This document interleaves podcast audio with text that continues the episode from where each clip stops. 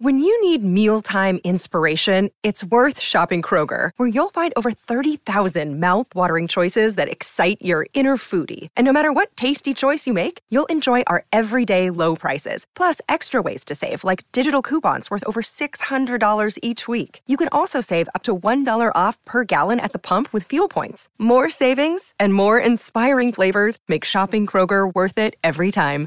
Kroger, fresh for everyone. Fuel restrictions apply.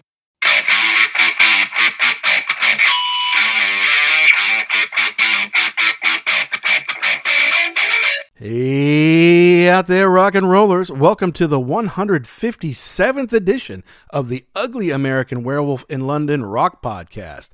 Brought to you by me, your host, Mac B. the Wolf. And I will be joined, as always, by my partner in crime from the East Coast of the United States of America, Gary Action Jackson.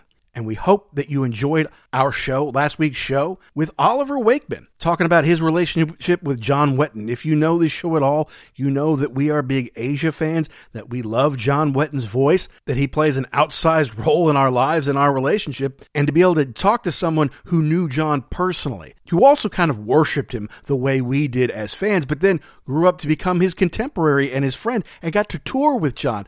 Shared some great stories about John, and that was fantastic episode for us. He also had some great stories about Chris Squire and just being in Yes over the years. And so I hope that you have an opportunity, if you haven't already, to check out that interview because that was a lot of fun for us. Oliver was very generous with his time and his spirit. But this week, we're back to reviewing classic albums as they hit some big milestones. And this week, we're talking about one that is turning 50 in December of 2023. That's right, released in December of 1973 when Jackson and I were wee little children. And that's Paul McCartney's Band on the Run, which features the title track that everybody knows and loves, and also the big single Jet. But there's some other songs on there that you may be familiar with thanks to American rock radio, and maybe you didn't know the names, like Mrs. Vanderbilt or 1985. Some great songs on here, and it's amazing that it's turning 50. And in doing research, it was interesting to find that Paul was actually not the beloved superstar that we all know today,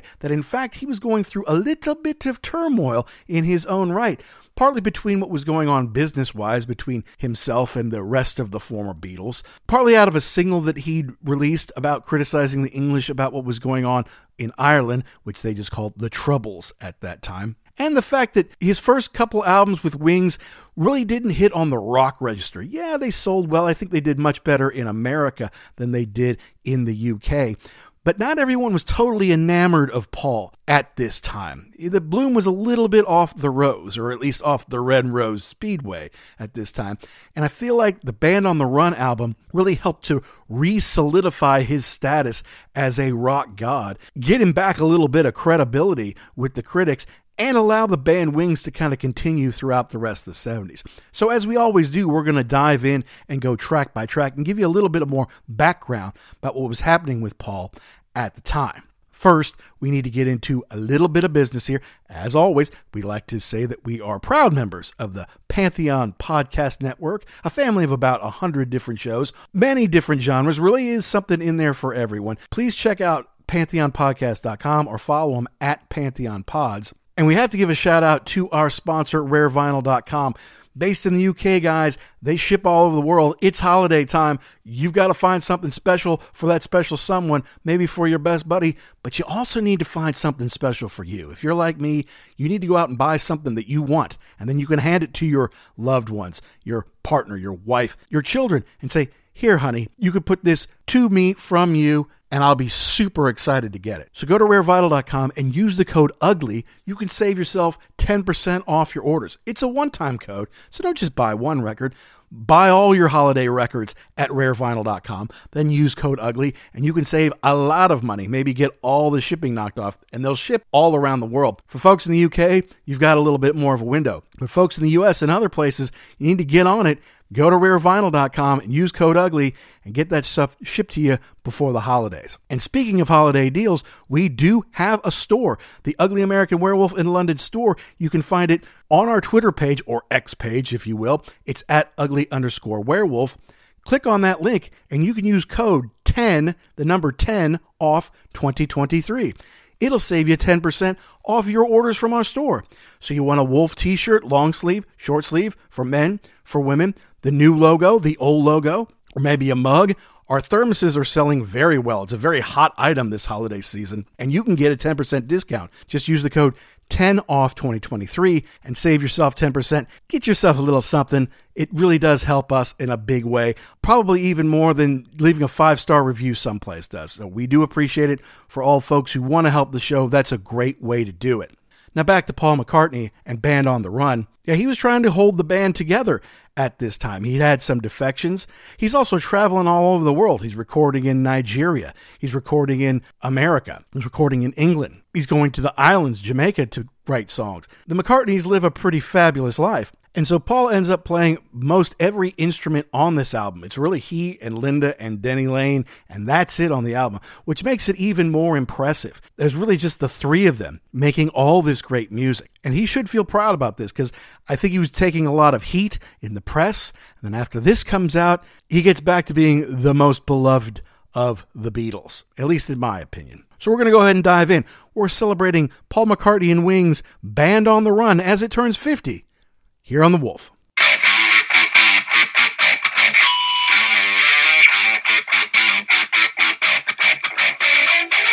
Well, a couple surprises I feel like popped up on me on this week's show, Jackson. Okay. Of course, we have never reviewed a Beatles album before on the show. Correct. We're not huge Beatle fans, you and I. It's not like we dislike them. It's not just like, you know, oh, everything they did was so magical, uh, you know. But it is kind of the bedrock, kind of the ABCs of the stuff that we really do like. Mm-hmm. We did do the Beatles Get Back documentary. We did a walkthrough on that with our buddy Neil because he's from Liverpool. Mm-hmm. So this would be the first album we've ever done by a former Beatle. And you kind of just think, you know, the Beatles are universally loved. Everyone's always loved them, you know, that kind of thing. And life has always been good once they were out of the Beatles. Mm-hmm. But it just turns out that at this time, that wasn't necessarily the case for Correct. Paul McCartney uh, and you know his surroundings, and so yeah, it was it was just interesting to be able to because obviously when this came out, we were like not even one year old, so, so so we didn't you know, but we've gotten to know the music thanks to classic rock radio. A lot of these songs are at least somewhat familiar to us, but what was more interesting to me was learning the story about Paul being solo out of the Beatles, forming Wings, and then kind of what was going on in the press and in Beatle business and in their relationships at the time. Yeah, I was I was kind of in the same boat. I just figured he left the Beatles and said, "Hey, I'm I was here. I'm over here now." Everybody came running, and the train just kept rolling exactly the way it was, and that apparently was not the case. And it could have been a backlash maybe people were upset about the Beatles, and there probably was a lot of that. I mean, nobody, everybody was still alive at that point in time, so there Right. was no reason the band couldn't go on. So uh, that could have been a big backlash. I also found it interesting that uh, we inter- we um, did the traveling Wilburys a couple Right. episodes ago, Mm-hmm. and it was there was that concept of George being more happy in a band and it kind of sounds like McCartney's in the same boat too. He made at least one solo record, quote unquote, Right. and then he put together Wings Mm-hmm. and then went from there. But yeah, at, right before this, he was on some tour where he basically just got a bus and a van and drove around with the kids and played universities or something like just showed up and played shows. Right. Yeah, so de- definitely not the story as I thought about it in my head. Yeah, yeah. And in Get Back, we saw that they're talking about, eh, maybe we should get Allen Klein to be our, you know, to be our manager, right? He's managing the Stones, doing a pretty good job for them, at least so they thought. Then the Stones famously fall out with Allen Klein. He was taking half their publishing royalties, so they fired him. Then they set up their own Rolling Stones records with Atlantic so that they get all the royalties. They don't even share with Mick Taylor, who's writing songs with them. It just kind of all goes to Mick and Keith. And so there's some acrimony between the band members after they break up. And there's a little spite in the press towards each other and some sniping and things like that. And even it was it's funny because we grew up in the era of like NWA and gangster rap when we're like in high school and stuff, where there, there's something called a diss track where they they basically sing a song or they rap out about you know how they hate this person and how weak they are and like that's mm-hmm. a diss track and it sounds like the Beatles were kind of at the forefront of that kind of saying stuff about each other on especially like maybe John and Paul mm. on their solo albums but what I didn't realize also is that Paul was taking a lot of heat in the press because I guess they felt like he was the one more than any who kind of spurred the whole breaking up of the Beatles, right? Oh, okay. Because he, he had done some solo stuff, I guess, you know, before the Beatles had totally broken up. It seemed like he was the one, certainly in the movie, who was the most creative force. Like, we're going to do mm. my concepts, we're going to do my ideas. This is, you're coming, because John was fooling around with heroin and wasn't as creative as he once was but it was like yeah the the first McCartney album and the first couple Wings albums were kind of considered light fare mm-hmm. by the music press whereas Plastic Ono Band a lot of people praise that as well that's a killer album George's All Things Must Pass a triple album which comes out basically right after the Beatles break up is fantastic because he had all these songs Paul and John wouldn't let him put on Beatles albums. Mm-hmm. So he has this great catalog. He has this huge album it goes to number one. My Sweet Lord goes to number one. So it's like, ah, George was held back. He's a solid artist, you know. And of course, John is the brooding one. He's going to get the solid artist. And Paul, you know, singing happy love songs, you know, and they're like, yeah, he's light. He doesn't really count. So you got the Beatles sniping at each other. I think they're finally getting out from Allen Klein around this time. And Paul is in a little bit of a crisis of his own because he's he's supposed to be this creative force, but they're like, yeah, that's that easy listening adult contemporary stuff. That's not the rock and roll we're looking for. Right. And, and I think there's always that. See, I told you, you know, it was Lennon McCartney all the time. And so now that you just have the one, you're right. He he's the light stuff that the real the real meat and potatoes was John Lennon. Right. That's what they're and saying. you can, yeah, correct, correct. That that's the perception anyway. Yeah. And I think the thing is too, and we we've kind of touched on this before on the show, is like, you know, when people get famous, and really famous, they're looking for ways to cut your legs out from under you, like in the yeah. press, especially in England. They are very harsh with celebrities there. And oh, I yeah. think this is kind of what they were looking for. See, I told you this guy can only write silly love songs. Right, right. And plus, he's got Linda in the band, even though she has no musical training or mm-hmm. particular talent. I don't think she's a bad singer, but uh, you know, well, she was like... never gonna. She was ne- since since she was not a musician before. She was never going to get a fair shake. Oh well, you're only there because you're Paul's wife, right. and so uh, that that I think that is unfair. I mean, I think at the beginning she didn't know what she was doing, but then kind of as, as years went by, she did put in the work to become to learn how to play and sing backup. Right, yeah, and a lot of tambourine time, you know, for sure. But yeah, you show her a couple of things on the piano and the keyboard. She can sit there and hold a note, mm-hmm. you know. But uh, you know, uh, obviously, there's a lot of backlash around Yoko always being with the Beatles, and then right, know, she sings on some. Well, I don't know if she sings, she screeches on some songs, and she is like, featured. Oh my god, it's the worst thing in the whole world. I saw a video not long ago when Chuck Berry was playing with John Lennon and the Plastic Ono band, and Yoko's going there. I'm like, this is a joke, right? No, she was really going. Eh! It was yeah. horrible, and Chuck's and like, you can, you can see yeah, Chuck is like, dude. yeah, what, like this sounded cool because I get to play with John Lennon, but yeah, I don't know what this is. It's like this white boy outsells me a hundred to one. What in the hell, man? This makes no sense, right? So, so he's getting backlash for that. Plus, thanks to Bloody Sunday, he released a single called Give Ireland Back to the Irish. Well, you don't go against the British government, certainly not if you're some artist, you know, who's probably cheating taxes by spending so much time out of the country. So like they don't want to hear that from you.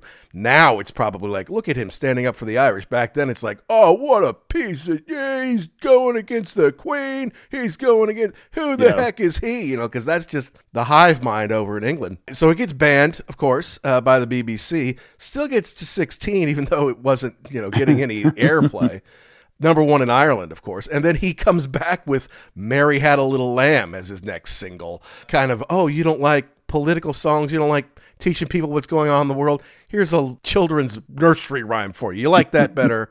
uh, of course, that gets people a hard time too. And then in 1972, he had a song called Hi, Hi, Hi. oh, that must be talking about being high or, you know, sexual reference. Oh, that's evil. So he kind of can't get out of his own way, it seems like. Mm. Which has got to be rough because you would have to think that the success would just keep go would just keep going. Like, oh, I'll just put out solo records and people will buy those and I will continue on this path. And yeah, to hit that to hit that rough patch, even for him at that point in time, had to be pretty disheartening. Probably so, yeah. And and they actually changed the name. It was just Wings. He did the Mhm. first McCartney album, then it goes to Wings, and then for that for Red Rose Speedway, they changed it to Paul McCartney and Wings. I don't know if they thought they were having a hard time marketing it or people weren't It- it- figuring it, out. That would be my guess. Yeah, is you know you figure okay maybe they, people don't know what this is, so we're going to make it very clear. And that one had their first number one hit in My Love.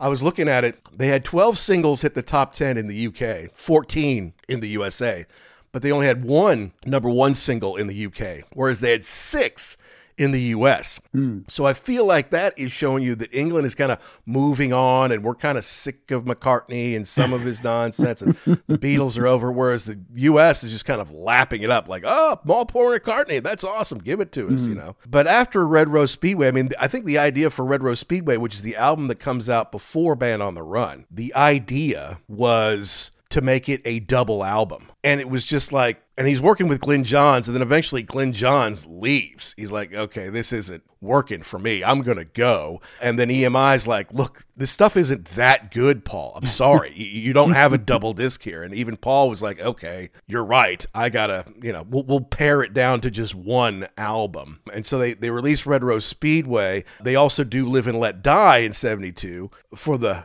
James Bond movie uh, with uh, Yaphet Kotto as the as the bad guy in the Roger Moore film. But it's like not too long after that, he loses his guitar player and his drummer because they're kind of like they're disenchanted with the music direction. Some of them don't want to be just paid employees. They don't love the fact that Linda is in on everything even though she's not a musician that's starting to cause problem and you know i don't want to be a lowly paid sideman and then this woman who doesn't know anything about music can't play anything she's reaping all the rewards gets co-writes you know on the album and all that kind of stuff. So he was uh he was in a little bit of uh i don't know if trouble's the right word but he's kind of in the middle of a, a couple of storms here. Yeah, and I think that uh, one of the things that I learned too is Denny Laine is criminally underrated. And Yeah. just he seems like the whole story is is messed up because they were going to go to Africa to make the record. Right. And then the who was it? Uh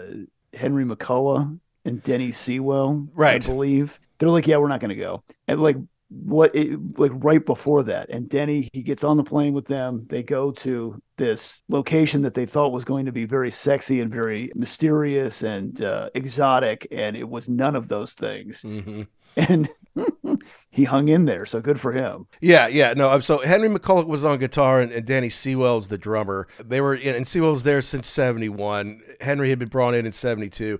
They decided to leave, and yes, for some reason, EMI convinces them to go to Lagos, Nigeria, to make the it was- record. Yeah, I think it was one of those things where Paul was like, "Okay, you know what? There, let's go someplace different." And I think he was looking at a list of all the EMI uh, Mm-hmm. studios, and ooh, you know, Africa. That sounds great. Like, you know, this this will be this you know exotic adventure. And then they get there and figure out. I think it was like right after some big political deal too. So like, not only was it a depressed area to begin with, they were coming off this big military coup or something, and Yeah, there's always a military coup. Going yeah and and i guess the they said recording studio but it was really just kind of a shed with some like there was no like individual booths or anything and so all of it kind of got shot Yeah. as soon as they hit the ground and it was an eight track, and it's like, well, George has got a better system in his house. Like, why don't you just go to you know, Friar Park or whatever? You know, yeah, and well, I mean, and they probably had to work. They had to probably record it outside of England for tax purposes. They got to go someplace. Oh, Mm-hmm. let's not go to the Bahamas or to the Caribbean or something, right? Let Let's go to Lagos. That sounds like fun. And of course, they got held up, and their tapes were stolen Mm-hmm. from them, and they weren't even stolen so they could take rare Paul McCartney and sell it as a bootleg. They were just stealing the tapes right which didn't make any sense. So, you know, so then they have to go back and finish it. They do record some of it at Abbey Road. They record some of it at Air, AIR. But yeah, I mean, it's really just the three of them, Paul, Linda, and Denny, who make this album. And Paul's playing everything except lead guitar, basically. I mean, Linda puts in a little keyboard, I guess.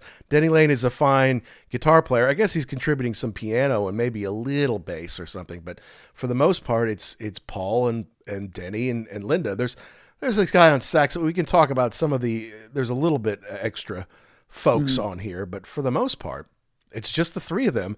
And then boom, they make what is easily their most successful album uh, and the one i mean as a as wings certainly and, and the one that really kind of helps sustains paul's solo career through the 70s mm-hmm. yeah i think this was definitely the one that that kind of brought him back everybody said, okay, he really can write these songs that are catchy and that people want to listen to. And you're right. Th- this is what kept him going into, you know, when we caught up with him during the Michael Jackson years mm-hmm. in the early 80s. Right. Yeah. Because, I mean, because it went downhill big time for Wings at the end of the decade. And then I think mm-hmm. that's when he's kind of shed his wings and went back to being just Paul McCartney. But, you know, this is considered, if not the best, a lot of people will call it the second best solo Beatles album ever. A lot of people say Plastic Ono. I say All Things Must Pass. Mm-hmm. Is is the best, but it, it, it's up there. Whereas a lot of the other stuff that he did early in the seventies,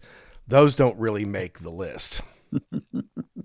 and they didn't tour much mm-hmm. either. Well, he had he had really little kids then too, though. Right, right. I mean, yeah, still had Heather from Linda's first marriage, who he adopted, and I think around this time Stella was born, and mm-hmm. maybe he wasn't uh, the easiest of pregnancies. So he's like, and we're gonna move to East Sussex, where it's like a lot of rock stars have farms and big properties down there. But mm-hmm. he's like, you know, we're gonna we're gonna move there so they have a normal life. We don't want them in London. We don't want the cameras on them. They don't need to go to some super posh school. We'll just, you know, we'll send them down here. We'll have a normal kind of life. And I totally respect that. I totally get that. But you're right. That does put it. That does put a crimp in the. We're going to do a you know hundred city world tour. No. Right. And they didn't Not tour for this album at all. That's crazy. Yeah. Yeah. So so we can start to jump into it a little bit here. I mean, it's it was widely given high marks both at the time and kind of like later. Of course, not Robert Christgau, the Village Voice. You know, he has the shit all over everything. He gave it a C plus. I saw that. I'm like, I was just scrolling through. I'm like, who would give this a C plus? Uh-huh. I mean, you may not love it. It may not be your favorite album ever, but a C plus. Come on. Yeah, I know. He, just one of those New York. Just nothing's ever good enough. Unless you're Lou Reed. But in 1981, he came back to it. He's like, I originally underrated what many consider McCartney's definitive post Beatles statement, but not as much as its admirers overrated. Pop masterpiece, this I mean, it's a it's it's a relief after Wild Life and Rose Red Rose Speedway, but so may, maybe a uh, I mean C plus a not disreputable performance, most likely a failed experience uh, experiment. Goodness, dude, yeah, but no, whatever Bowie and Lou Reed does, mm. oh, I will literally slurp you. I, like I will do it right now. It's it's. I'm not just saying that. It will literally happen if you put it pull it out in front of me. I can't wait to, choke it down my throat. Okay. All it is is Lou Reed shaking a can full of quarters. It's the greatest thing ever. He's oh a genius. God. He's a genius.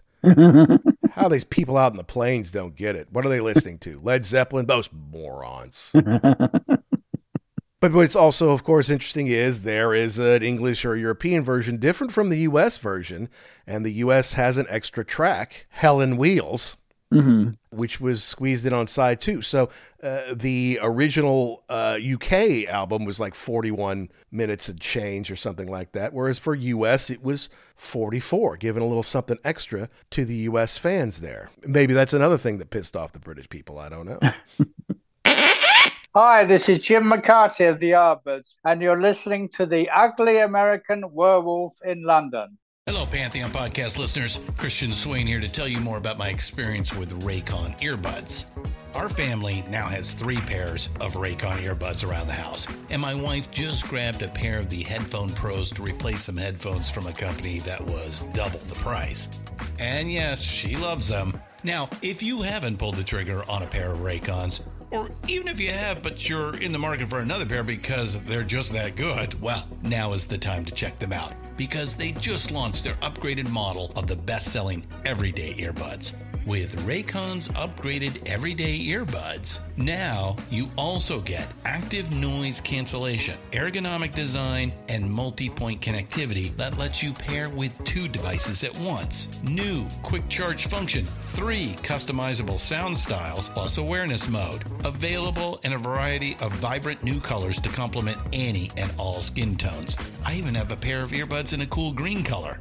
I have tried just about every earbud known to humankind, and these Raycons are fantastic.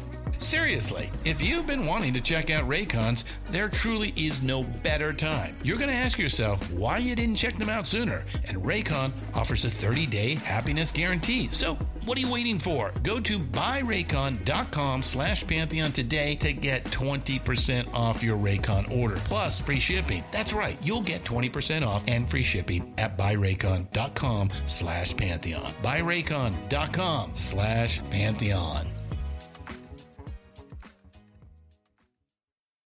Hey folks, Steffan Chirazi and Renee Richardson here from the Metallica Report. And we are proud members of the Pantheon podcast family, where the best of music and podcasts unite. We've got something pretty cool for you. We're giving away an exclusive Metallica merch package worth over $250. That's a whole lot of scary guys, skulls, M72, and other sought after Metallica swag. And we've made it easy for you to win. Follow and share the Metallica report, and you're in the game. Go to pantheonpodcast.com slash Metallica, enter your email, and hit that button to be entered to win. And just like that, you're eligible for our monthly exclusive Metallica merch package. And guess what, rockers? You can enter every month. So just do it. And while we love our global brothers and sisters, the lawyers won't let us ship outside the U.S. All right, but let's jump in here. Mm-hmm. Well, of course, it's going to start with the epic title track, Band on the Run. How many times have we heard this on rock radio growing up? Uh, maybe a million. I mean, it's always it's in very heavy rotation. As it should be. It's a classic song, and it's well, it's talking about a few different things here, I feel like. He said it was partly inspired by a comment that Harrison made during the Beatles Apple during a, a, a meeting they're having about Apple, and it's one of escape and freedom. Mm-hmm. and it's coming out at the same time that they're escaping from Allen Klein. And a time where I think all of a sudden their relationships started to get a little bit better. Like when they broke up, it was kind of like finally we're kind of free of each other. We're out of each other's pockets. We can go do our own thing. And they go do their own thing, they got a bunch of yes people around them, and they might eh, talk a little shit about their former bandmates and maybe talk a little shit in the press about them. But I guess eventually Paul and John had a little bit of a come together to say, you know, we really don't need to snipe at each other in the press. We really don't need to hide these secret messages mm-hmm. to each other about this. So so on this one when when asked about Band on the Run, John says something positive like it's a great song off of a great album. Not like, well, he's kind of going backwards or I would, you know, they did it's positive, you know. It's like mm-hmm. starting to help each other out again. So I'm like, well, that's a nice thaw to happen in in post Beatles land. That is an interesting idea about it. you were in this band right and you had these three other guys who you had ups and downs but at least you could talk to them about what you were experiencing so now that's over with Mm-hmm. the relationship is one where you know you probably don't talk really at all probably when they first broke up but you would miss that you know like man i want to talk to my i want to talk to this person who can identify with me who's not just going to yes me to death. I mean even uh, you know i understand his relationship with linda was uh, in the world of rock and roll was completely different. I mean he was with her for years. They were uh, they had a partnership there but even still i can't imagine that she would kind of yes him to death too maybe a little bit. You know oh that sounds so great. Oh we should totally do this. You need somebody to tell you to talk to you straight and who's on the same level so i'm sure getting back together with them is like hey, you know maybe they weren't all bad times you know we had good times too and you know we can we can relate to each other Yeah, I mean, how can Linda call you out on the music? right Right? She doesn't have the wherewithal. She you know, Correct. she, she doesn't know what she's talking about. I mean, I'm sure she knows what she likes and she doesn't, and say, Paul, I don't like that. But you know, I mean, eh, as a musician, she can't. She's not on that level, right? You know. But I, but I think it's calling you out too. With that's that's what you've got. Like that's oh, I'm really excited about this song. Are you? Because that's a piece of garbage, and you know Mhm. it. Come on, Yeah. you can do better than that. I don't think she was ever going to tell him that. Yeah, and apparently the lyric "If we ever get out of here" was inspired by George. Yeah. being in one of the business meetings, you know, and, and he's saying that we're all prisoners in some way due to contractual obligations, and Mhm. I I think Apple was losing a ton of money when they would sell a an, a an album, you know, an individual album from the Beatles. It might do well, but any other artists they might have had on there didn't make any money, and they were costing money to run the facility and run the business and stuff like that. So he's like, yeah, let's let's put it all together. But I can see George saying that, like, well, if we ever get out of this with Allen Klein, or if we ever get out of this meeting, so I can go do something I'd rather do. Mhm. And that's what a lot of people don't realize is that they still had to kind of continue to meet with each other on a regular basis. Oh yeah, yeah, yeah. For, for business stuff. purposes. Yeah. Right. Yeah, absolutely. All right, but here we are. Song one, Band on the Run. I've always loved it. Always, always, always. And I don't know, it, it, it's great. It starts off nice and slow, you know, with the guitar. And then at 120, you kind of get that, it picks up. Mm-hmm. And he starts to do the if, if we ever get out of here bit. 207 is the famous horns. Mm-hmm, mm-hmm, mm-hmm, and then about 215, the classic acoustic kicks in. And it's very simple, but it's it's great, you know. And Yeah.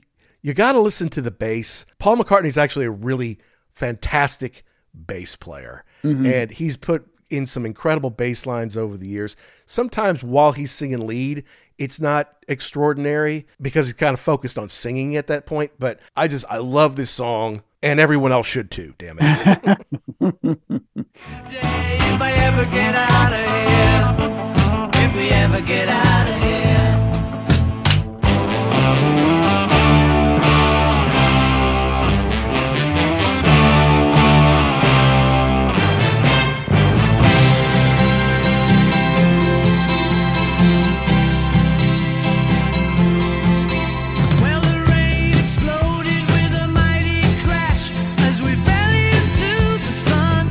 This is kind of like the, the the harkens back to like a day in the life where it's basically two songs put together. So Hmm. you kind of it's kind of a little bit familiar with that the way it's constructed. But yeah, it's got that doom and gloom at the beginning, you know, if we ever get out of here. Mhm. And then it goes to that, you know, the bum bum bum bum bum and then you kind of feel like yeah, they are getting out of there. And then the, you know, the acoustic part kind of sounds like you're escaping and flying away. Yeah, it's it's really good. Yeah, the rain exploded with a mighty crash. Like you're out of that. Yeah. can feel it on you. It's like ah, here we go. And it's it's freedom. You know, it's freedom from Allen Klein, freedom from uh, being stuck in England, freedom from being held up at gunpoint in Nigeria, whatever it is. You know, you, you're out of there. And what did this But I- hit? Number one? Did this go? This went to number one in America, right? it, would not hurt. It would not surprise me if it did. But it, I, I like the whole concept of that's that's really all he wants to do.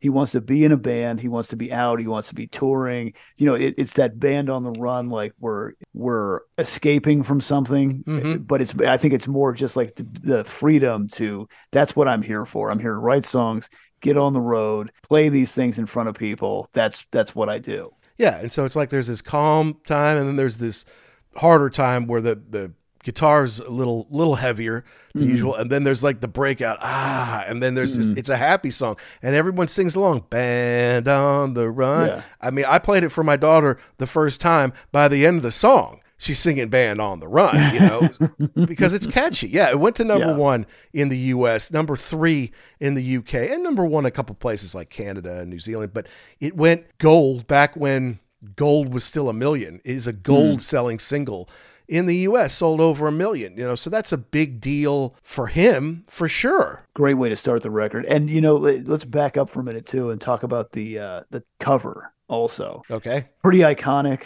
You know, it's the it's the they're escaping from jail. It's the- Right. you know, the spotlight is on you. Mhm. And then it's just a collection of like because I didn't think about it at the beginning. Like I just figured when I was a kid, I just figured, oh, th- those are the people in the band.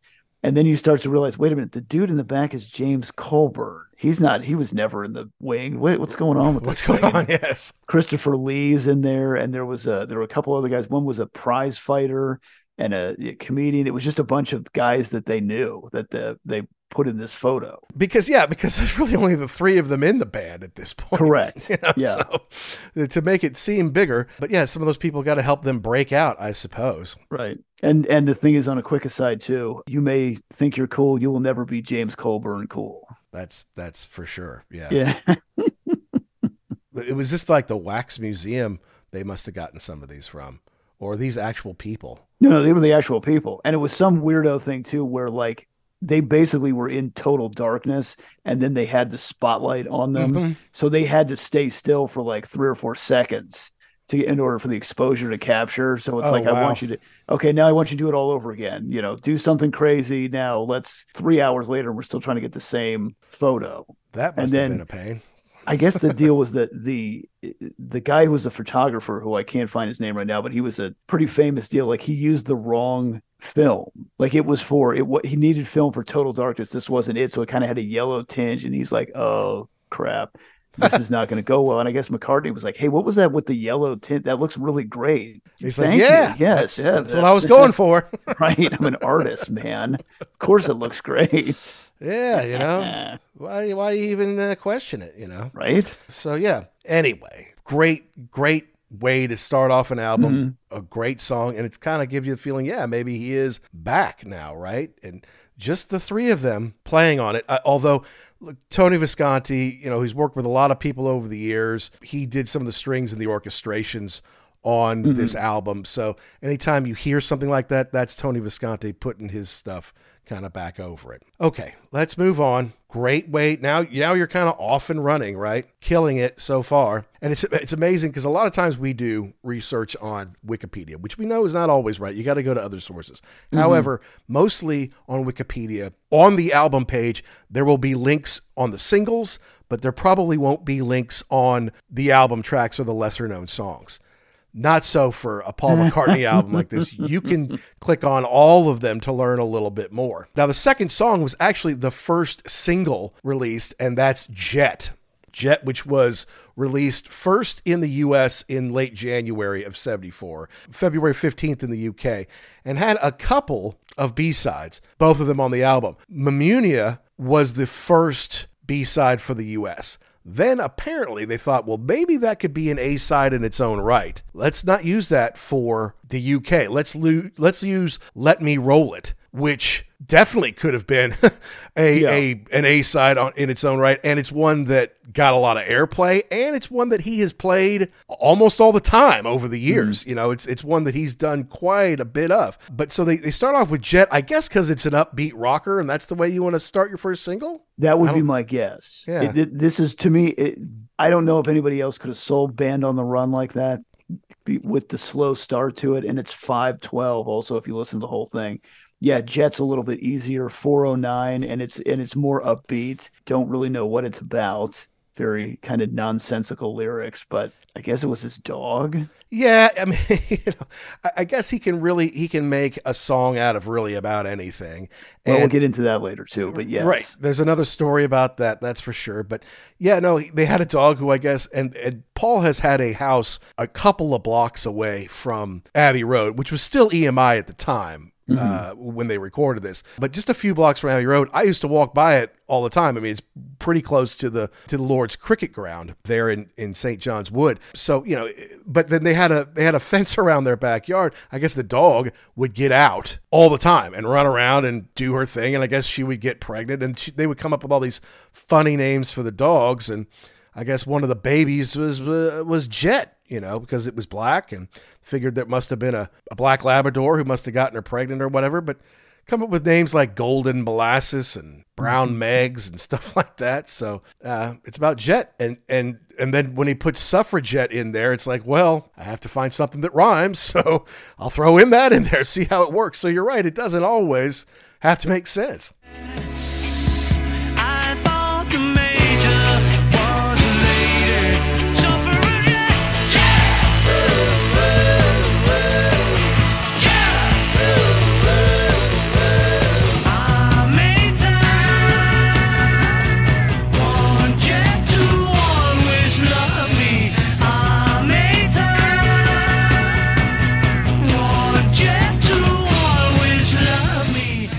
And and it's it's if if it gets stuck in your head and you can sing it, everybody knows the, the part where you yell out "Jet." But it was interesting because he mentioned something about writing songs and talking to George Harrison, and Harrison's songs are very personal to him. They have Right. a lot of meaning, and he would ask him like, you know, how how do you write these things? Like, you know, who was Eleanor Rigby? You know, Maxwell Silverhammer doesn't mean anything. Like, it's just he thinks of something in his head, and it just leads you down the path to write a song. It doesn't have to mean anything. It's just a starting point. Right. Yeah. I mean, it's like you might have one line that makes sense, and it's like, okay, now I got to build a whole song around this one line. Like, all right, Correct. Just go in whatever direction. It was also interesting. It was kind of about while courting Linda and then marrying her. Of course, like her dad is very traditional kind of guy, and maybe a little mm-hmm. bit of an intimidating figure. So it was it was kind of like his experience about being getting married to Linda and having to deal with meeting this, her father and, and dealing with his father figure and I don't know he, he kind of put that he said that's part of it either too but it's like what am I supposed to sing? Say oh Linda seeing your dad is so intimidating you can't sing that you know? So y- you know you got to put it together in in different ways. Hmm. It went to number seven in both UK and the US and uh, and charted in other countries as well, of course. But it seems like all right, we're we're kind of off and running here. We've got an upbeat song singing about the sergeant major. I don't really know all about it, but um, you know, it, it's got Howard Howie Casey on the saxophone. Like I wonder if Howie Casey did well in the '80s with all that saxophone that was on every pop song there was. But I mean, I guess he's a little bit older, and maybe by the time he got to the 80s, he wasn't dealing with all those people. But he's a session musician who made his living doing that and played on the Tommy soundtrack for The Who and worked with the Stones and, you know, had a, Not a had a nice career. Yeah. Yeah. Yeah. Pretty, pretty darn good. Now, I like it, but I didn't like it as much as I like Band on the Run, to be honest with you. Okay. But it's still a good song for them. So now let me ask you this question. After this, the rest of these tracks, familiar, not familiar? So by name, for the most Mm-hmm. part, no, because because I'm with you, you know, and I'm I have some of his greatest hits albums, and I have Wingspan, which is a greatest hits album. Mm-hmm. I, I've got a live album of Paul's, so I'm like I'm looking at the rest of these, and I'm like, okay, I don't know any of these songs, Right. But then I listen to them, I'm like, oh wait, yes I do. Yeah, I, I was I was in the same boat. Like, uh oh, this is it. I've I've I've exhausted my knowledge of this in two songs. I haven't heard. No, wait. No, this sounds familiar. Okay, I've heard this before. Again, I couldn't tell you what the title was. I couldn't tell you where I had heard it before. But yes, there are definitely familiar tracks the rest of the way through here. And this is why I feel bad for the younger generation because when we were growing up, they would play these deeper tracks sometimes. Yeah, hmm. you're going to hear the hits a lot more, sure. But you got to fill 24 hours with rock and roll. It's not always just going to be hits. They will go and do some deeper tracks. And some stuff will get released in another country as a single, but that doesn't mean an American DJ can't play the track and mm-hmm. they will, you know. So, and then today, where are kids going to hear these deep tracks? Because I listen to classic rock radio every day, and I got to tell you, I hate it. I'm thinking about paying money for Sirius, which I'm just abhorrently just against to the fiber. I'm like, I've got CDs I could pop in if I still had a CD player in my car. I've got free radio. Why do I have to pay for radio? I'm like, well, A, you don't want to hear commercials. B, rock radio just sucks now. I it's a joke that I have with my daughter. I'm like, how long will it be once we're in our car before we hear Guns N' Roses or Bon Jovi? How long will it be? It's never more than 10 minutes I was gonna say. There's and no way sometimes it's making it to right away. You know, I'm like, Yeah. God, Guns N' Roses made two and a half records. Why are you playing them like they're the Rolling Stones? It's because radio is more populous than politics have become. Right. Mm-hmm. And if a bunch of crackers want to hear Bon Jovi and Pat Benatar and Guns N' Roses all day, that's 40% of your programming. And so you don't you don't, you don't even hear Paul McCartney's Band on the Run, let alone something like Bluebird or Let Me Roll It. You know, mm-hmm. so it's and, even if you go to something and, and you go to deep tracks, I've heard top 40 songs on deep tracks. I'm like, how is this a deep track? It was a single, it hit the charts. I guess we have different definitions of it, but yeah, that's that's my rant on the state of rock music today. Thank you for listening.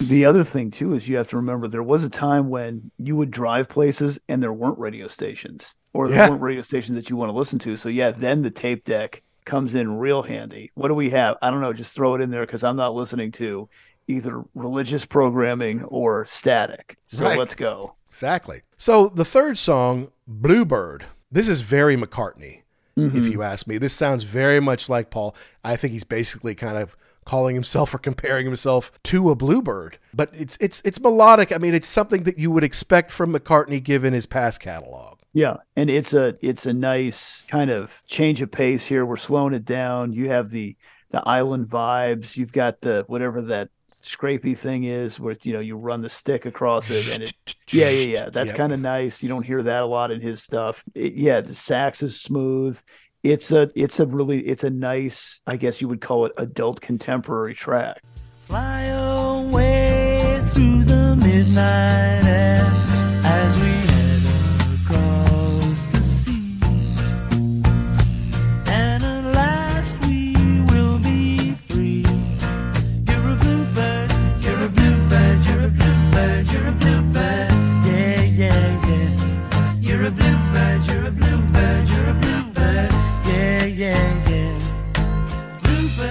Yeah, and I guess it was written apparently while they were vacationing in, in Jamaica. Maybe one that had been around for a little while mm-hmm. in one form or another.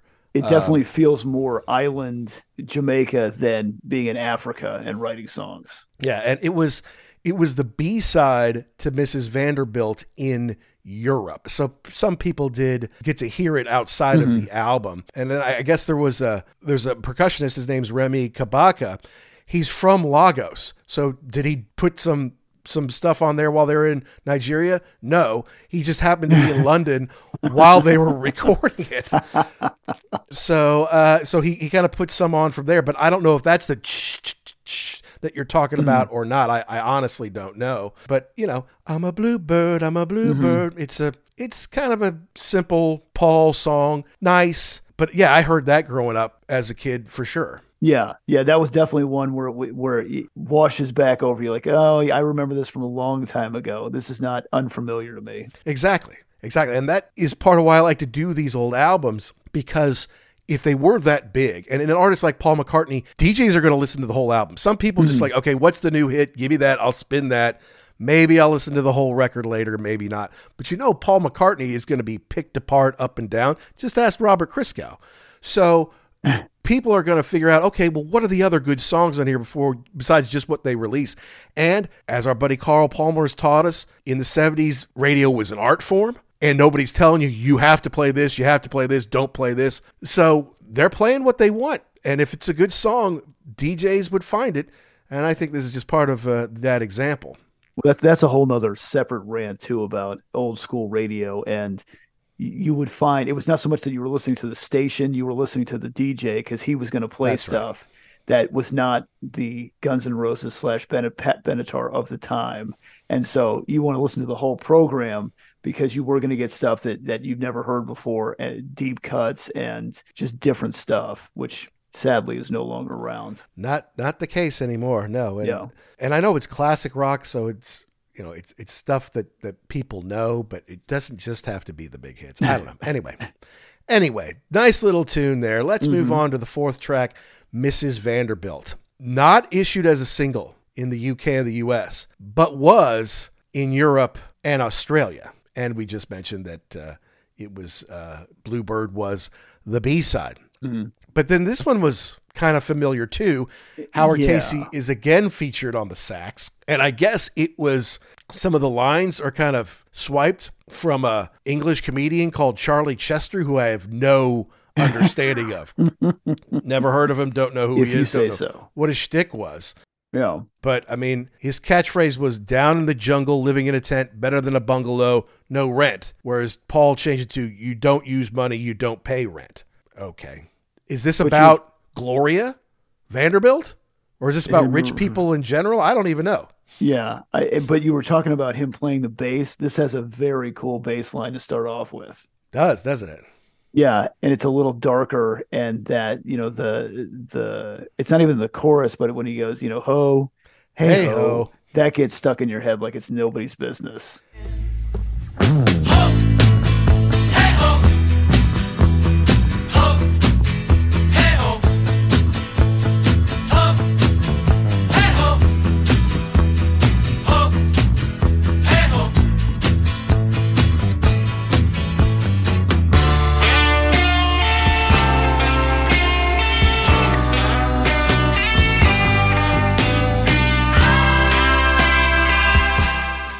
It, does, man. It really, really does. It's don't know. Mrs. Vanderbilt, he's singing about now. Did he date Gloria? Is he trying to be friends with her because now he's got money like she does? Is he railing against her? I don't know. I don't even know what it's about, right? And like, I don't know the song. And then you, you hear that ho, hey ho. You're like, yep, nope. I've heard this one before yeah, too. Yeah, yeah, but yeah, but again, Mrs. Mrs. Vanderbilt, no, that never. It's not familiar to me at all. And then it comes in, and then he said something about don't complain about robbery. Was that when you got held up, or did Yeah. you have some? Was that a metaphor for something else? Yeah, if, if you're rich enough, who cares if somebody robs you? It's like, well, I don't know about that. Um, still wrong. And then there's some maniacal laughter at the end, which is kind of funny, a little strange, but hey, you know, he can kind of do whatever he wants. What's interesting is he never played this live with wings, which I thought, Hmm. Okay. well, he should have, and it'd be a fun sing along kind of thing yeah. it's some, something Linda could do, right? But they just didn't play that many songs, uh, shows. I mean, I feel like 75, 76, they did 66 shows, and that's like more than half the shows Wings ever did throughout the 70s.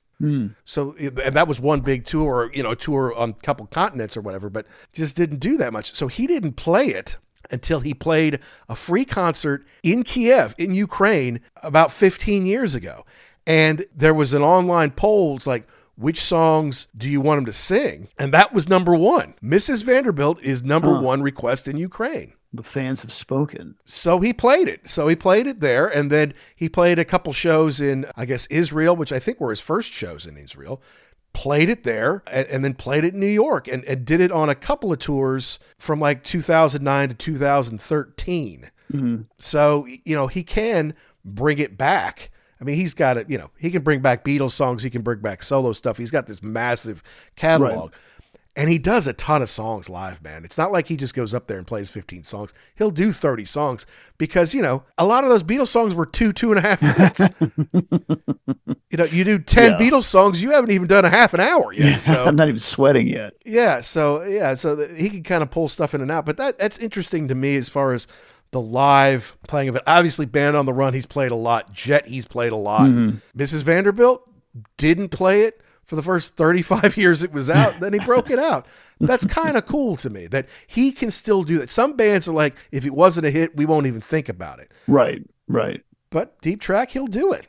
Well, and it and it's cool too that that somebody would vote for such an obscure track also, because uh, so obviously people have heard this all these years and are really fans of it and want to hear him play it live. That's right. So thank you, Paul, for satisfying all these fans' deep desires to hear your rare tracks and your album tracks. Okay, then we move on to Let Me Roll It, the last song on side one, the 5th Mm-hmm. And as we mentioned, it was a B side to Jet in the UK. This is one that he apparently loves and has played it almost every tour and, and basically every night for the most part. A lot anyway. I mean, it was on the Over the World tour by Wings and his new world tour, and it has been part of every tour since. That's kind of amazing, considering it wasn't even a single and was only a B side in one country. Yeah, I I was reading something about that too, and and with all of that, yeah, why didn't you put that out? It could have totally been a single. I don't Absolutely. understand. Kind of an interesting deal though. He's got the echo on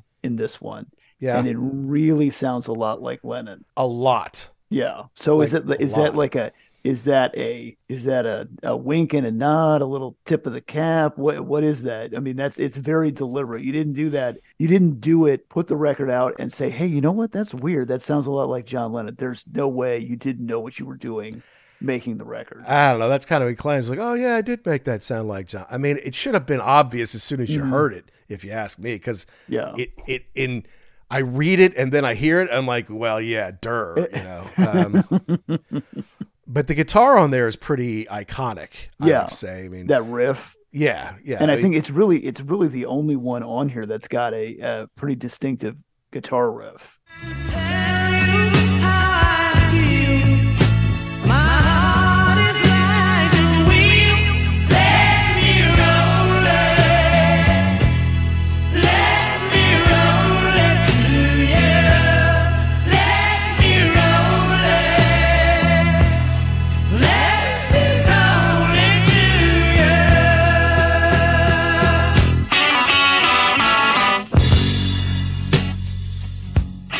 Oh, that might be fair. I mean, as far as an electric guitar riff, Yeah. I don't know,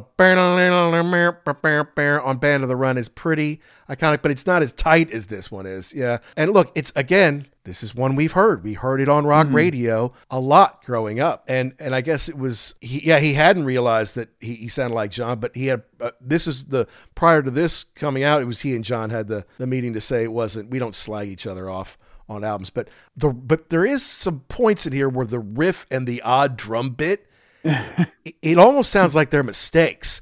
When I was a Yeah. kid, I always thought that. I'm like, why didn't they fix that before they put this out? Because obviously it, it it doesn't sound like it matches the rest of the song. You know what I mean? You know the bit that Mm-hmm. I'm talking about? Yeah, yeah, yeah, yeah. It's just a little odd. It just seems a little off. And I'm like, well, if he's Paul McCartney, why isn't it all It's not yet. perfect? W- it- But if he's Paul McCartney, it's not a mistake. That was done on purpose. That's right. Yeah, to kind of just, I think, change it up a little bit. You're right. But hey, that's the first side of the album. Mm-hmm. And although I don't know, half of them are B sides or and, and singles, I'm familiar with all these songs on some level, thanks to classic rock radio and from growing up on rock radio. Mm-hmm. So I'm glad we got to review this album because now I know the names of some of these songs. It's like I don't always know the names. Band on the Run, that's obvious. Jet, okay, yeah, that's Yeah. obvious. But Let Me Roll It, it is not always Mrs. Vanderbilt. It's not always obvious, you know. So Mm-hmm. it- I'm glad we reviewed this on its 50th anniversary to to have better familiarity with it. Hi, this is Steve Kilbey from the church, and you're listening to the Ugly American Werewolf in London. But now you flip it. We're going to the second side now. And the first one is Mamunia, which I guess was the name of the hotel they were at in Marrakesh in mm-hmm. 73. So you're starting to hear, you know, the McCartneys have a pretty good life, right? They're they're Right. flying to Jamaica, they're going to Marrakesh, they're going to Lagos, you know, they're in the US for business and work. It's like it's it's not rough being them. And I know part of that is you have to be out of the country for a certain amount so you don't have to pay the onerous taxes from the UK at the time. But I'd never heard this one before listening to this album. I, I can't tell you I had either. And so this is another one where it's what what are we doing here? Because this Mhm. does not sound like a Paul McCartney song. This sounds like a George Harrison song. So are, is little this bit, uh, yeah. is this a, like a little hey, there's my guy, wink, love you George, or what, what's going on with this? Because it doesn't. If you told me this was a beat, uh, one of the Beatles put this out, I wouldn't go to to To Paul? McCartney. Yeah. Yeah,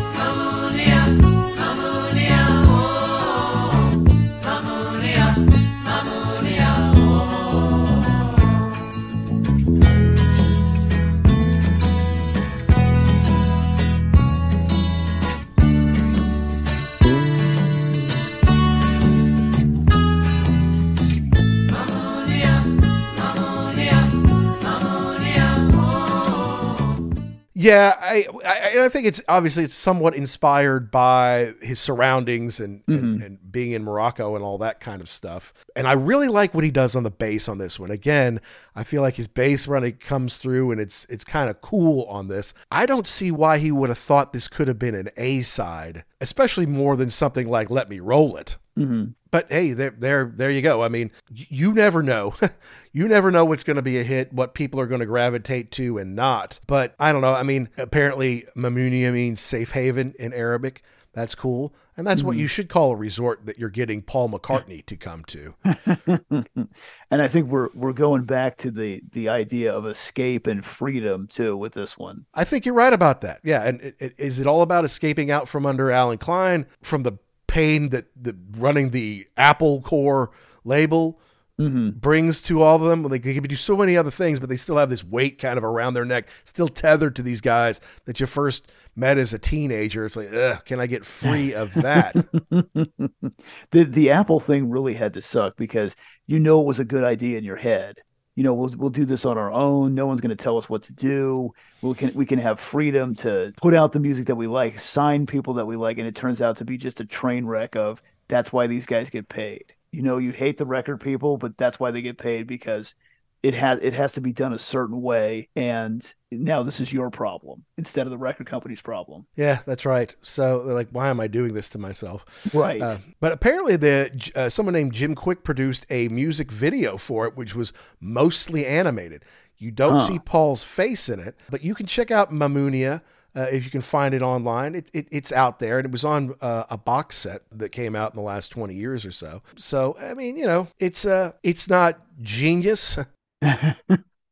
You know, it's it's you know, it's kind of a happy thing, and it, yeah, and it's Mhm. talking about getting through the tough parts in life, and always make sure you do have some kind of safe haven, whether that's a woman, that's a house, it's something you can come back. It's, it's the idea of it. Yeah. It's, it's the concept more than an actual place. Yeah, I think you're right Yeah. about that. Yeah. Now, no words, easily the shortest on the album, uh, Mhm. just over two and a half here. It was supposed to be, I think, on on Red Rose Speedway, and the, but I don't know. The basic track was recorded in in Nigeria, and then they they came back to do. Uh, some strings and, and stuff with it. This is a co-write for Denny Laine on the album. I've seen two things. One that said this was his only co-write on the album, and then I've also seen where he did the co-write on Let Me Roll It, but it doesn't always say that. So I'm not 100% sure if he was helpful on Let Me Roll It or not as far as Hmm. writing the music, but he this is the one he gets credit for on the album.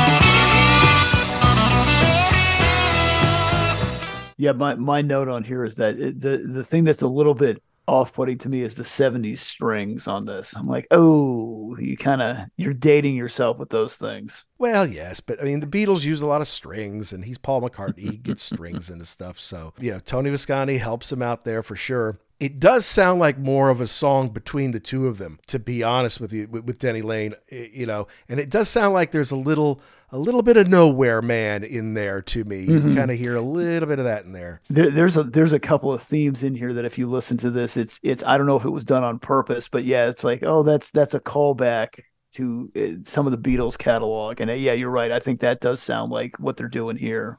Again, is it on purpose? Is it just something that I mean, you wrote all those songs originally, so they're in you're they're running around in your head, and do they come out in a different? Yeah, Yeah. It, it, it, almost unknowingly, Yeah, yeah, yeah. You can't rip off yourself, right? Yeah. right? Uh, but see, I think like the guitar is pretty hot on here, and that doesn't shock me because like if if you're Denny Laine and now you're getting a co-write on one of these songs, then you make it as good as you possibly can, and you you put your best into it, and you Mhm. got your hot guitar, but then it fades. I mean, it's a very short song. hmm And the only time they ever played it was on their final tour in 1979. Only time they ever played it live, and that wasn't that long of a tour, from what I understand. So interesting. Mhm. I'm sure Denny is is proud of it. Not an amazing song, incredibly short, but you know it it kind of fits in with everything he's trying to do here for the most part. And it's nice too when you, I mean, I know that, uh, you know, royalties are split up by who writes the songs. It's nice that he has at least one co-write on there to share in the, uh, in the royalty distribution. yeah, absolutely. Absolutely true. And I guess somebody called Ian Horne also provided backing vocals with Trevor Jones. Okay. Don't know those guys. but thank you. But thank you both. All right, now we're going to jump because on the English album, it goes straight to Picasso's last words, Drink to Me. On the mm-hmm. US version, it goes to Helen Wheels. Okay.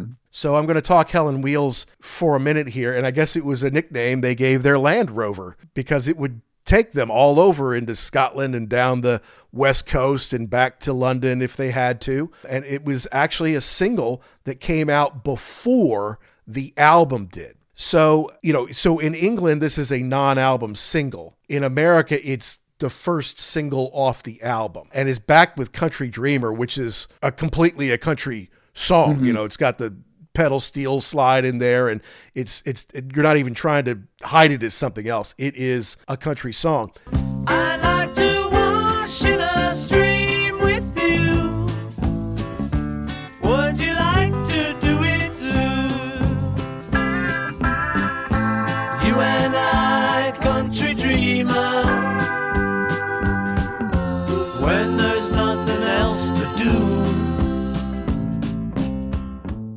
Somehow the song went to number 10 in the US and number 12 in the UK. But I didn't know this song, did you?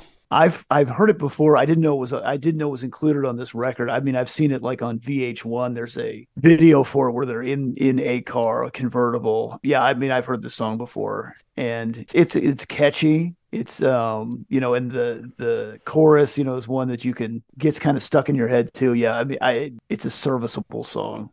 Yeah, I mean, and apparently there's a video done by Michael Lindsay Hogg, who was the one who was doing Let It Be and mm-hmm. I guess, you know, help with a, a lot of that stuff.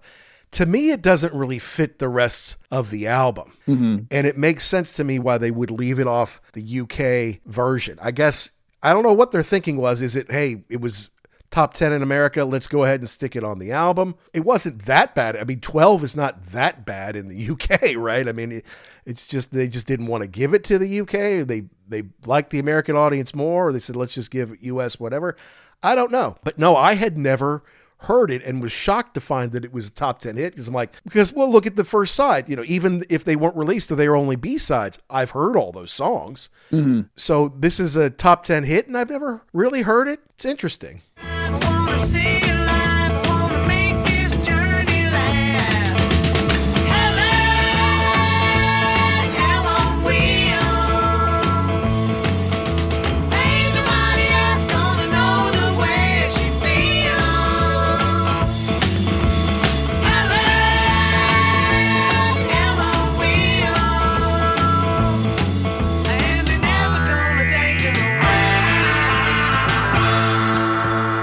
Yeah, I don't know if they if they kind of try and disassociate it with it now because it's not technically part of this, so it was kind of a standalone deal. I, I never, like I said, I never knew it was part of this package. Well, and you know, he kind of I mean the footage shows Paul playing on the drums and playing guitar and playing bass because at this time Seiwell and Henry McCullough had already left. So mm-hmm. there is no band to film except for the three of them. So they have to kind of show Paul doing everything. Yeah, I mean Record World back in the day said predicted that it's a rock and rolling number and it should drive to number 1 in a matter of weeks. Didn't get quite that high, but you could kind of see that there were still some people just whatever Paul does. Oh, this is Yeah. great. It'll be number 1. It's so awesome. You know, Cashbox called it a savage rocker from a band that has become Mm. more proficient at rock with each outing.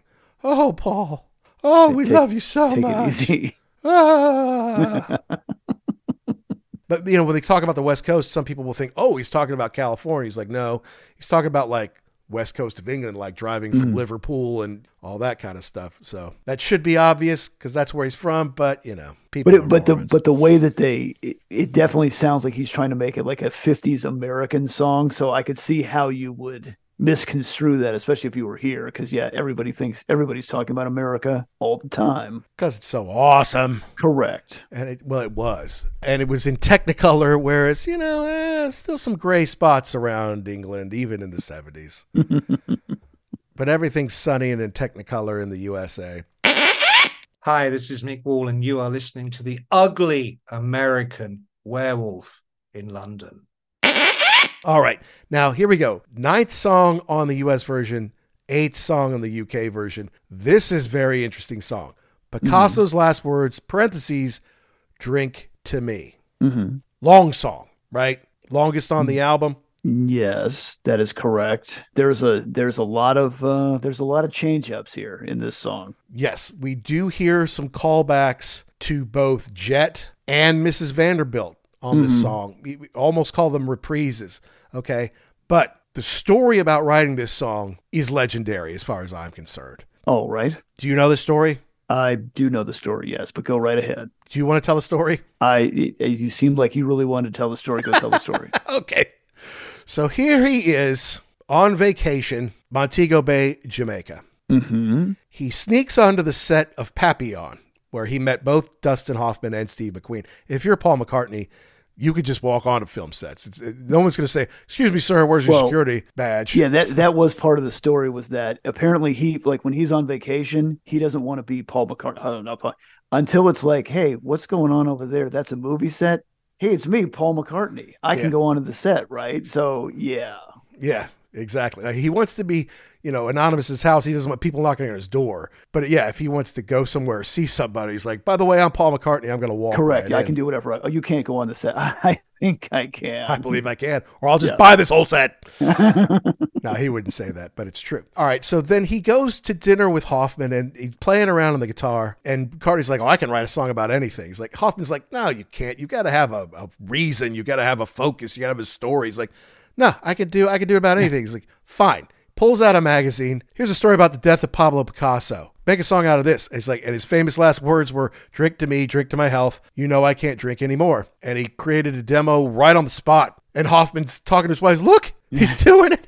He's really fucking doing it. Look at it. You know, and then yeah, becomes a, a nearly six minute song. Now it's a bit of an odd one, and apparently Ginger Baker, who was also living in Africa at the time, I guess he lived in Africa for a long time. He was kind of a surly weirdo, Ginger Yes. Baker. But yeah, it- he had a studio in ARC Studios in Nigeria. Why I don't know, but he just kind of chose to live there. It was probably tax purposes and inexpensive, and his money would go a long way down there. And Baker wanted him to do the whole album there, but he, you know, he kind of came by and and spent one day, and yeah, you can hear a tin full of gravel being played. That's Ginger Baker. Okay. That's Ginger Baker on this track.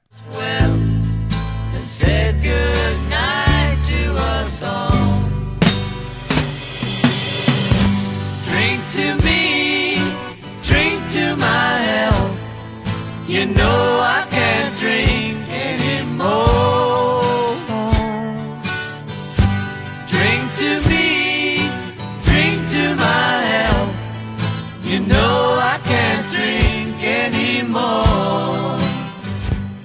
And that's kind of a cool addition too to that myth of this uh, myth of this uh, album. You know, you had uh, somebody like that. Did he run into him? Did he know he was there? Was it one of those like, hey, you know, I'm here too. Let's just jump on this track and do something. And then once Ginger gets insistent, telling him no becomes a problem because he Yeah, was yeah. not someone you trifled with.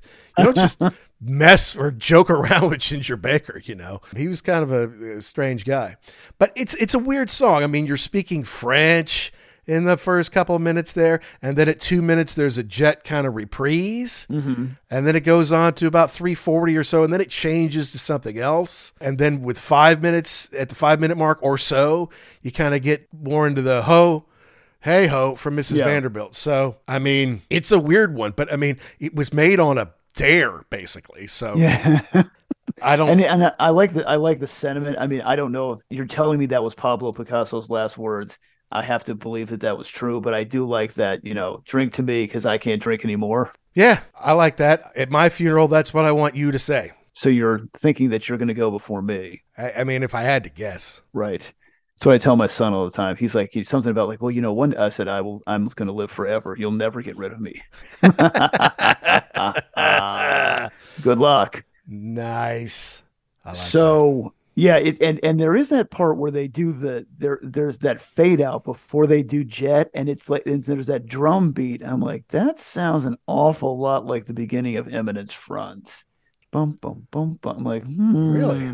Interesting. I totally missed that, but that's interesting. interesting just for a second but you know that's where my mind goes yeah this is this could have been you could have made this song probably about half of what it was but Yeah. you've got the you've got that reprieve and yeah we're, we're kind of getting close to the end of the record here and maybe just wrapping some stuff up Yeah, you know, and, it, and you can almost call it proggy. It's certainly a little experimental Mm-hmm. uh, and has some different stuff on it there. It was obviously not built to go on the radio and is something that you put towards the end of the album. And if we go by, you put your worst song second to last on the album. Mm-hmm. Worst is kind of a cruel thing to say, but it's the oddest. It's the least Yeah. likely Yeah. to be a single. And so I think it, it kind of tracks there. Yeah i think i think the last two or maybe even the last three are uh, they're kind of reserved for yeah stuff like this where it's it's uh I, i'd never heard this song before and it is a little strange but you know the more you listen to it the more you kind of well, you know uh, this this is pretty good i like this So yeah, no, I I, I was glad to discover it because Mm-hmm. I'd never heard it before, and then the story of its creation kind of gives it a little it definitely extra makes fun it there. yeah it it it, add, it definitely adds layers to it if there was no story to it then you'd say, eh, whatever. But the whole thing about how, you know, getting to meet Steve McQueen, getting to meet Dustin Hoffman, you know, that's just the kind of spoils of being somebody like Paul McCartney. Being Paul McCartney. Yeah. And then Yeah. the spoils of being Dustin Hoffman and Steve McQueen is that you get to meet Paul McCartney. Correct. Yeah. Which is a pretty good deal. All right, so then we go to the last track on the record, 1985, which was It's one of the gonna be a B sides for of a year. Band on the Run. hmm Could have been a single in its own right, I feel like. Yeah. But this is one of those where he wrote the first line and then he went from there. Like he had the concept was the first line, and then after that he didn't have anything, right? So, but he but he made up, he made it. Wings never played it, and he didn't play it till 2010. Hmm. Which is shocking to me. I'm like, you didn't even play it in the 80s. Uh, so was that was that the same kind of thing where somebody voted on this, or why did he decide to pull it out at that point in time? You know, I don't know. I'm not 100% sure. He played it quite a bit in the 2010s, whatever you call Hmm. that decade. He, he first time ever during his up and coming tour, which is 2010 to 11. He played on the run, which is 11 and 12.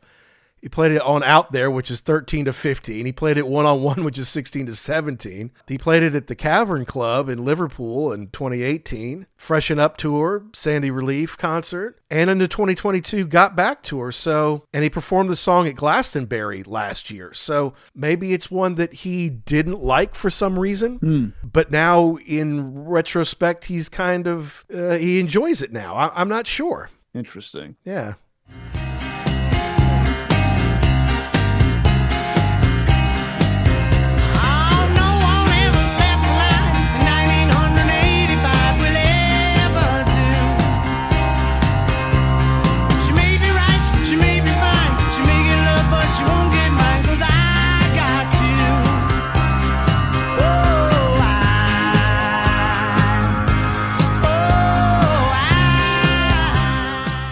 To think it sat on the shelf for that long, and then for whatever reason he came back to it and said, "You know what? I really do like this one." Maybe so. Yeah, ma- maybe so. And it's, it, I mean, it's got a little build up to it. It's got the Mellotron on it. It's got some, you know, Yeah, some piano- build up to it. nice, yeah. Yeah, you know, it, it probably deserved more than just being uh, one of the B sides to Band on the Run. But Mhm. hey, you know, I mean, I like it, and I had heard it before. Okay.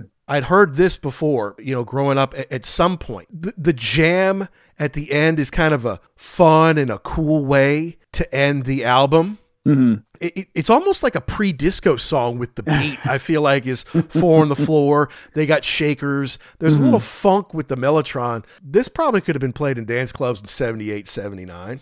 Yeah, especially with the with the kind of the orchestral part too. That was that was going to be pretty big for the rest of the seventies. Yeah, yeah, definitely. You know, and it, it- it's mostly a piano song. It's not like a like a guitar song. It's like there's a Mhm. slowdown and there's some organ with some singing, and then it picks back up. But to me, it's more of a bouncy piano song. But then you know, there's a little bit of band on the run reprise at the end. So now you know, okay, this is wrapping up the album, right? Right. Start yeah, with it's band sending on the run. you off. Yeah. Yes, exactly. So, so there it is. Three million copies sold in the United States. I guess we should also say, you know, one of the other B sides to Band on the Run was a song called Zoo Gang. Okay. That was about a French fighting team, which which, which makes it pure fiction on its own, right there.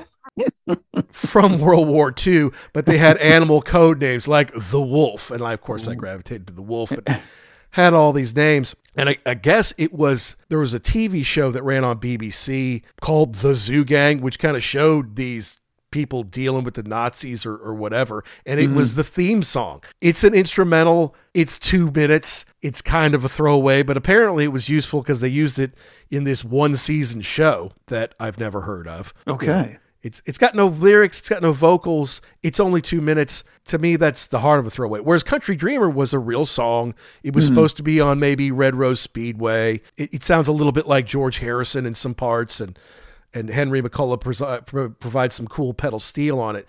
It's a real song that's maybe a different genre. Whereas Zoo Gang is just this odd little thing.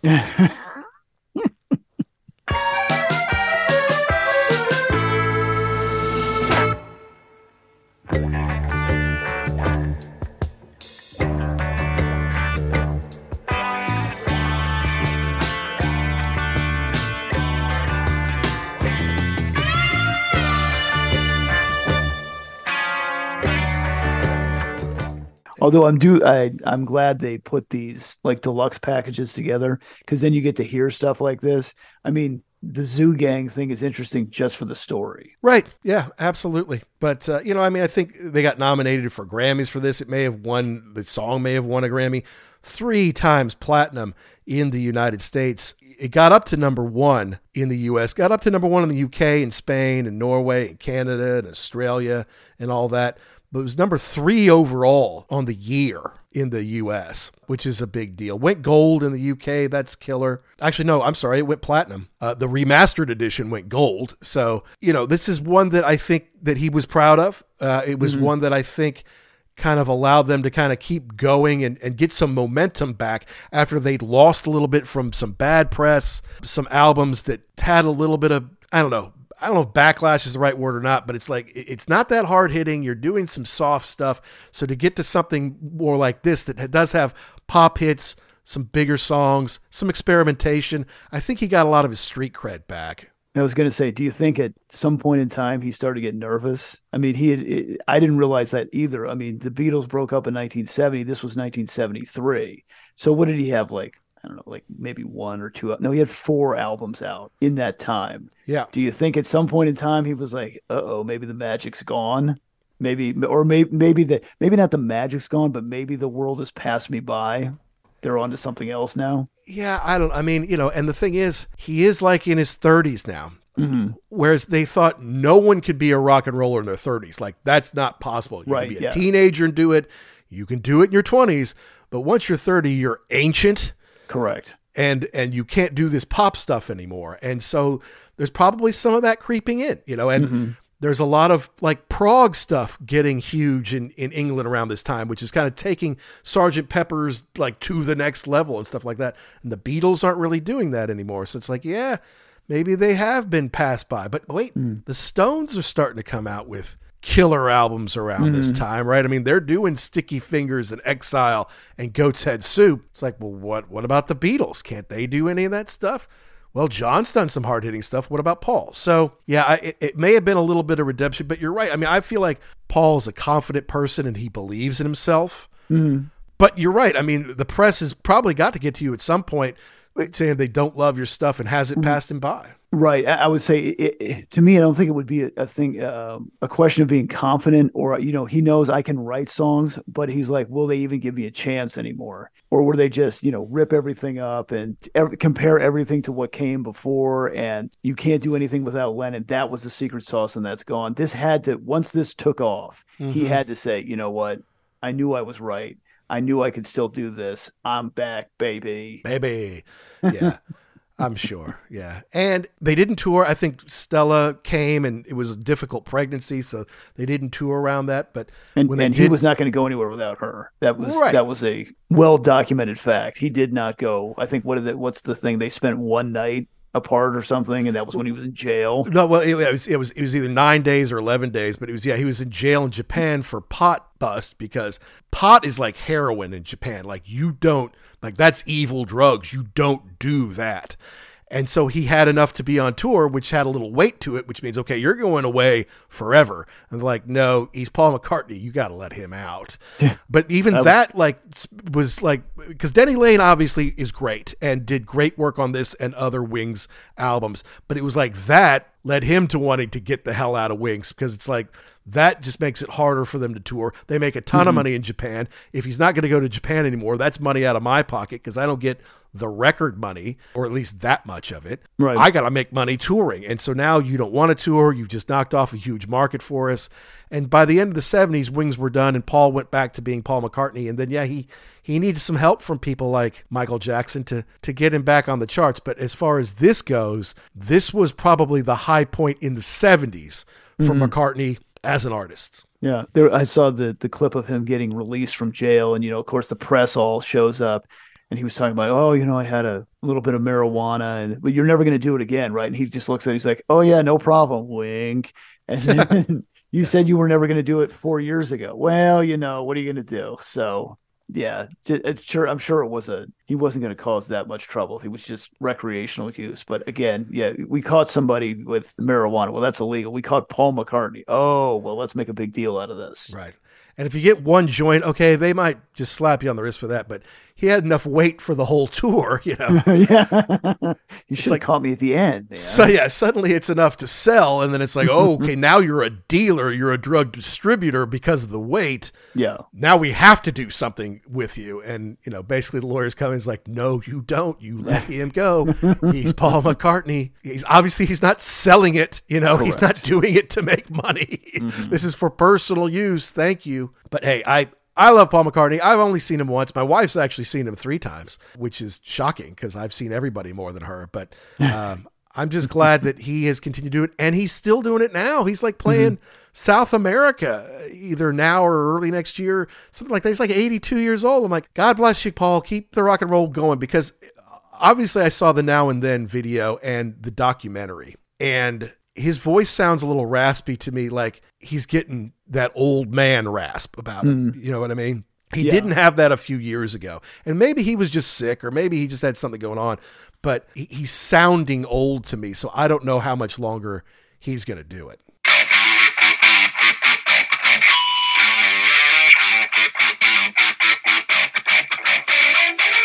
That's our show on Band on the Run as it turns 50. Was it the best post Beatles Beatles solo album? Was it Paul McCartney's best work after the Beatles? I guess all that is debatable, but I definitely believe that it was the album that gave him the most success, certainly in the 70s, really allowed Paul McCartney and Wings to continue and have success throughout the 70s before he went back to just being Paul McCartney in the 80s again. Some great tunes on there, some real classics, some stuff that he has played ever since he released this album. And of course, that title track is classic. Just a great feel good kind of a song. Like I said, I played it for my nine year old, and by the end of the song, she's singing along and smiling and enjoying it. That's just effect that Paul McCartney has on people with his music, I feel like. It's contagious and it's fun and it's joyful. And that's really what Paul puts out into the world. And this might not have been my favorite album growing up or one that I listened to back to front a lot, but certainly the title track is one that we heard quite a bit.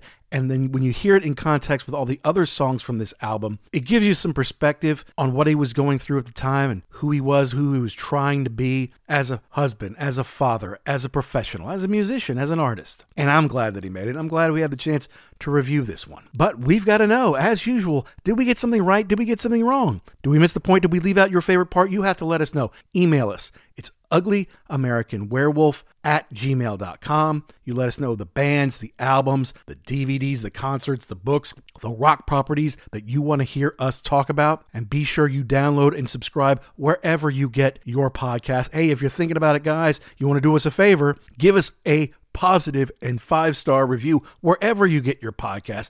It just helps us find more rock and roll fans like you, helps us grow the show. And if you really want to find us, track down our store. You can find it from our Twitter or X page at ugly underscore werewolf. Find our store. We've got this great holiday code 10, number 10 off 2023 that'll save you 10% off anything you buy from our store. So you need that wolf t-shirt that you always wanted or maybe the wolf mug or thermos. Those are selling actually really well. Treat yourself this holiday season. Use 10 off 2023 at the wolf store and use code ugly at our sponsor rarevinyl.com get yourself that first edition record or mint condition album that you've always wanted maybe get something for your family members or friends but definitely get something for yourself use that code ugly and save yourself 10% so thanks to Rare Vinyl for sponsoring us. Thanks to Pantheon Podcast for making us part of the family. And next week, we've got a really cool interview coming up. Actually, a director of a documentary about a prog band that's been around more than 50 years, one of the real creators of prog music, started back in the 60s. And this is a documentary about the band over the course of 50 years. I think you're really going to like it. And we're really psyched to be able to talk to the director about that. So you have to tune in for that. But until next time, to all you rockers all around the world, be cool and keep doing what you do to keep rock alive.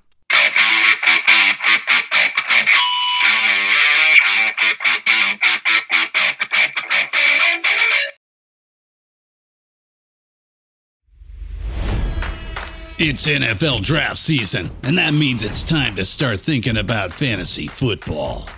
FantasyPoints.com features industry leading experts and prognosticators using proprietary hand charted data to help you score more fantasy points. FantasyPoints.com is the place to go for whatever kind of fantasy football you play. Whether you play fantasy football, daily fantasy sports, or do a little bit of everything, Fantasy Points has the meticulously researched content to guide you to victory. And why wait for the fall? Fantasy Points also covers the new spring football league, the UFL. Join the guru, John Hansen, Scott Barrett, Joe Dolan, and other massive names in the fantasy football universe with an exclusive offer. Use code Pantheon for 15% off any fantasy points package, including the all in package, with access to every article, tool, and data nugget that Fantasy Points has to offer. That's fantasypoints.com and code Pantheon for 15% off at Fantasy Points. Fantasypoints.com. Code Pantheon. Score more fantasy points.